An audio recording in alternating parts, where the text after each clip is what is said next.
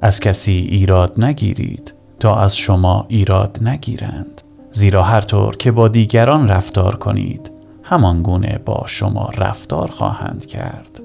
چرا پر کاه را در چشم برادرت میبینی اما تیر چوب را در چشم خودت نمیبینی؟ چگونه جرأت میکنی بگویی اجازه بده پر کاه را از چشمت درآورم، در حالی که خودت چوبی در چشم داری؟ ای متظاهر، نخست چوب را از چشم خود درآور تا بهتر بتوانی پر کاه را در چشم برادرت ببینی. مرواریدهای خود را نزد خوک ها نگذارید، چون قادر به تشخیص ارزش آنها نمی باشند. آنها مرواریدها را لگدمال می کنند و برگشته به شما حمله ور خواهند شد. به همین ترتیب چیزهای مقدس را در اختیار انسانهای بدکار نگذارید. بخواهید تا به شما داده شود، بجویید تا بیابید، در بزنید تا به روی شما باز شود، زیرا هر که چیزی بخواهد به دست خواهد آورد و هر که بجوید خواهد یافت. کافی است در بزنید که در به رویتان باز می شود. اگر کودکی از پدرش نان بخواهد، آیا پدرش به او سنگ می دهد؟ اگر از او ماهی بخواهد، آیا به او مار می دهد؟ پس شما که انقدر سنگ دل و گناهکار هستید، به فرزندانتان چیزهای خوب می دهید. چقدر بیشتر پدر آسمانیتان برکات خود را به شما خواهد بخشید اگر از او بخواهید. پس آنچه می خواهید دیگران برای شما بکنند، شما همان را برای آنها بکنید. این است خلاصه تورات و کتب انبیا.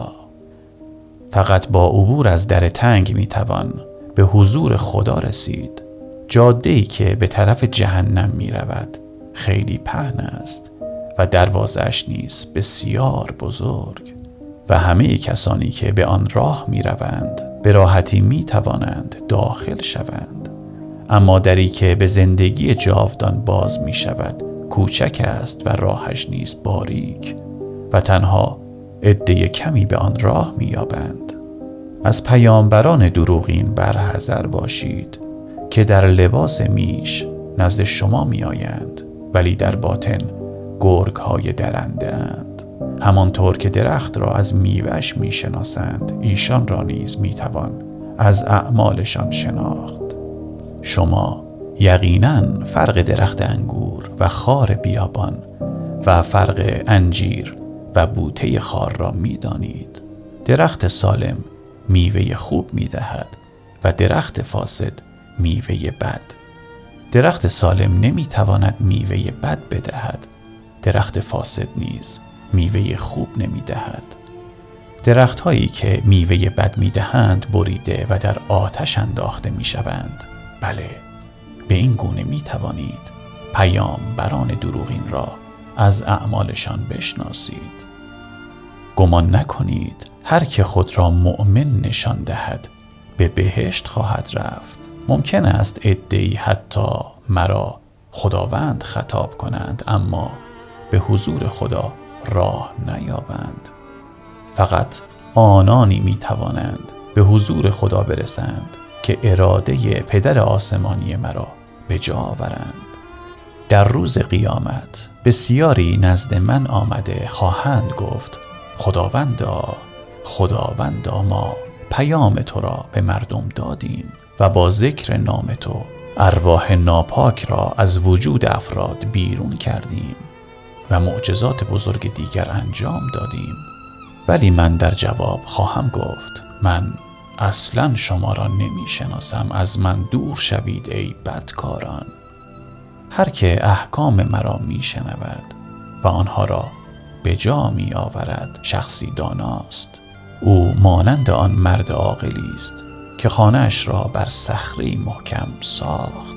هرچه باران و سیل آمد و باد و طوفان بر آن خانه وزید خراب نشد، چون روی صخره ساخته شده بود.